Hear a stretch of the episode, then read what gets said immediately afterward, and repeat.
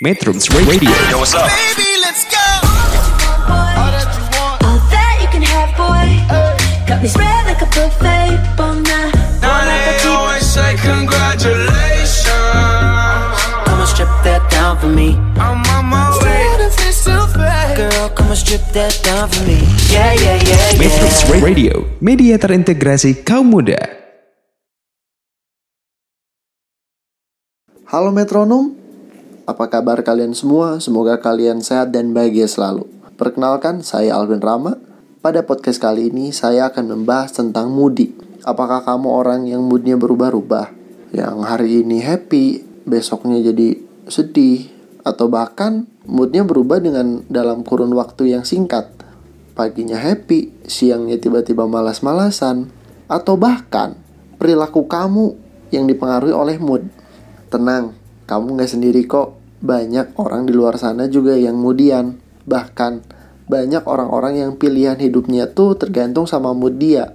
Yang bikin pertanyaan, kenapa sih ada orang yang bisa mudian? Ada beberapa alasan kenapa orang menjadi moody. Yang pertama itu stres. Sadar nggak sih waktu kita kecil, mood kita tuh ya gitu-gitu aja. Tapi ketika kita sudah beranjak dewasa, ya banyak hal-hal yang membuat kita stres sehingga membuat kita tidak stabil yang menyebabkan kita mudian. Kemudian yang kedua, pola tidur. Mulai sekarang coba deh kalian baca-baca artikel atau nonton video mengenai pentingnya tidur. Logika sederhananya gini aja. Otak bekerja dari pagi sampai malam. Kemudian di malam hari, anggaplah otak itu capek. Dan tidurlah yang membuat otak kita istirahat. Dan bayangkan apabila pola tidurnya nggak bener, ya otaknya jadi nggak stabil gitu. Jadi kitanya moody orangnya. Kemudian yang ketiga, makanan yang nggak sehat.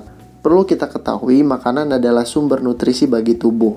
Jadi apabila kamu makan makanan yang tidak sehat, ini juga berpengaruh pada asupan pada metabolisme tubuh, pada fungsi organ-organnya, fungsi mikirnya. Dan yang terakhir, ya ini tidak bisa kita tolak karena terakhir adalah faktor genetik atau keturunan. Jadi, orang tua yang mudian akan membawa gen mudi di DNA-nya tuh kepada anak. Jadi ya anaknya mudian juga. Kemudian bagaimana sih cara mengatasi mudian itu? Yang pertama kita harus introspeksi diri. Tanya pada diri sendiri. Apa yang bikin mood kita berubah, sejak kapan, dan apa dampaknya. Sehingga kita mengetahui apa faktornya. Dan kedua, kita terima bahwa mood itu memang berubah-ubah. Semua orang mengalami perubahan pada mood. Tapi ya kita harus sadar kalau mood kita berubah terlalu signifikan dalam waktu yang cepat, yaitu kita pertanyakan tuh.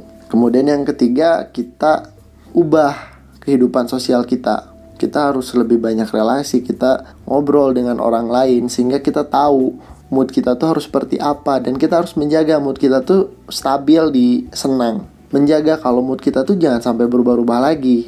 Ya, maksud saya jangan berubah-ubah dalam kurun waktu yang singkat dan merugikan. Kemudian yang keempat, hargai tubuh kita. Pada saat kita berubah mood, kita harus mikir kalau kita harus menghargai nih tubuh kita nih. Kalau mood kita jelek, akan berpengaruh buruk juga buat tubuh kita karena membuat tubuh kita tidak sehat. Dan yang terakhir, tolak keinginan mood yang destruktif dan tetap lakukan yang kebalikannya. Jadi kalau kamu punya mood yang males-malesan, ya kamu harus melakukan sebaliknya. Kalau kamu ingin tiduran di siang hari dan kamu merasa nih, oh ternyata masih ada tugas, ya kamu lakukan sebaliknya, jangan malah mengikuti keinginan untuk tidur.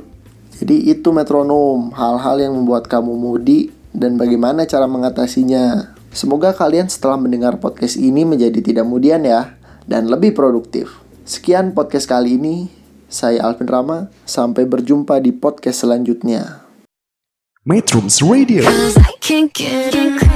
media terintegrasi kaum muda.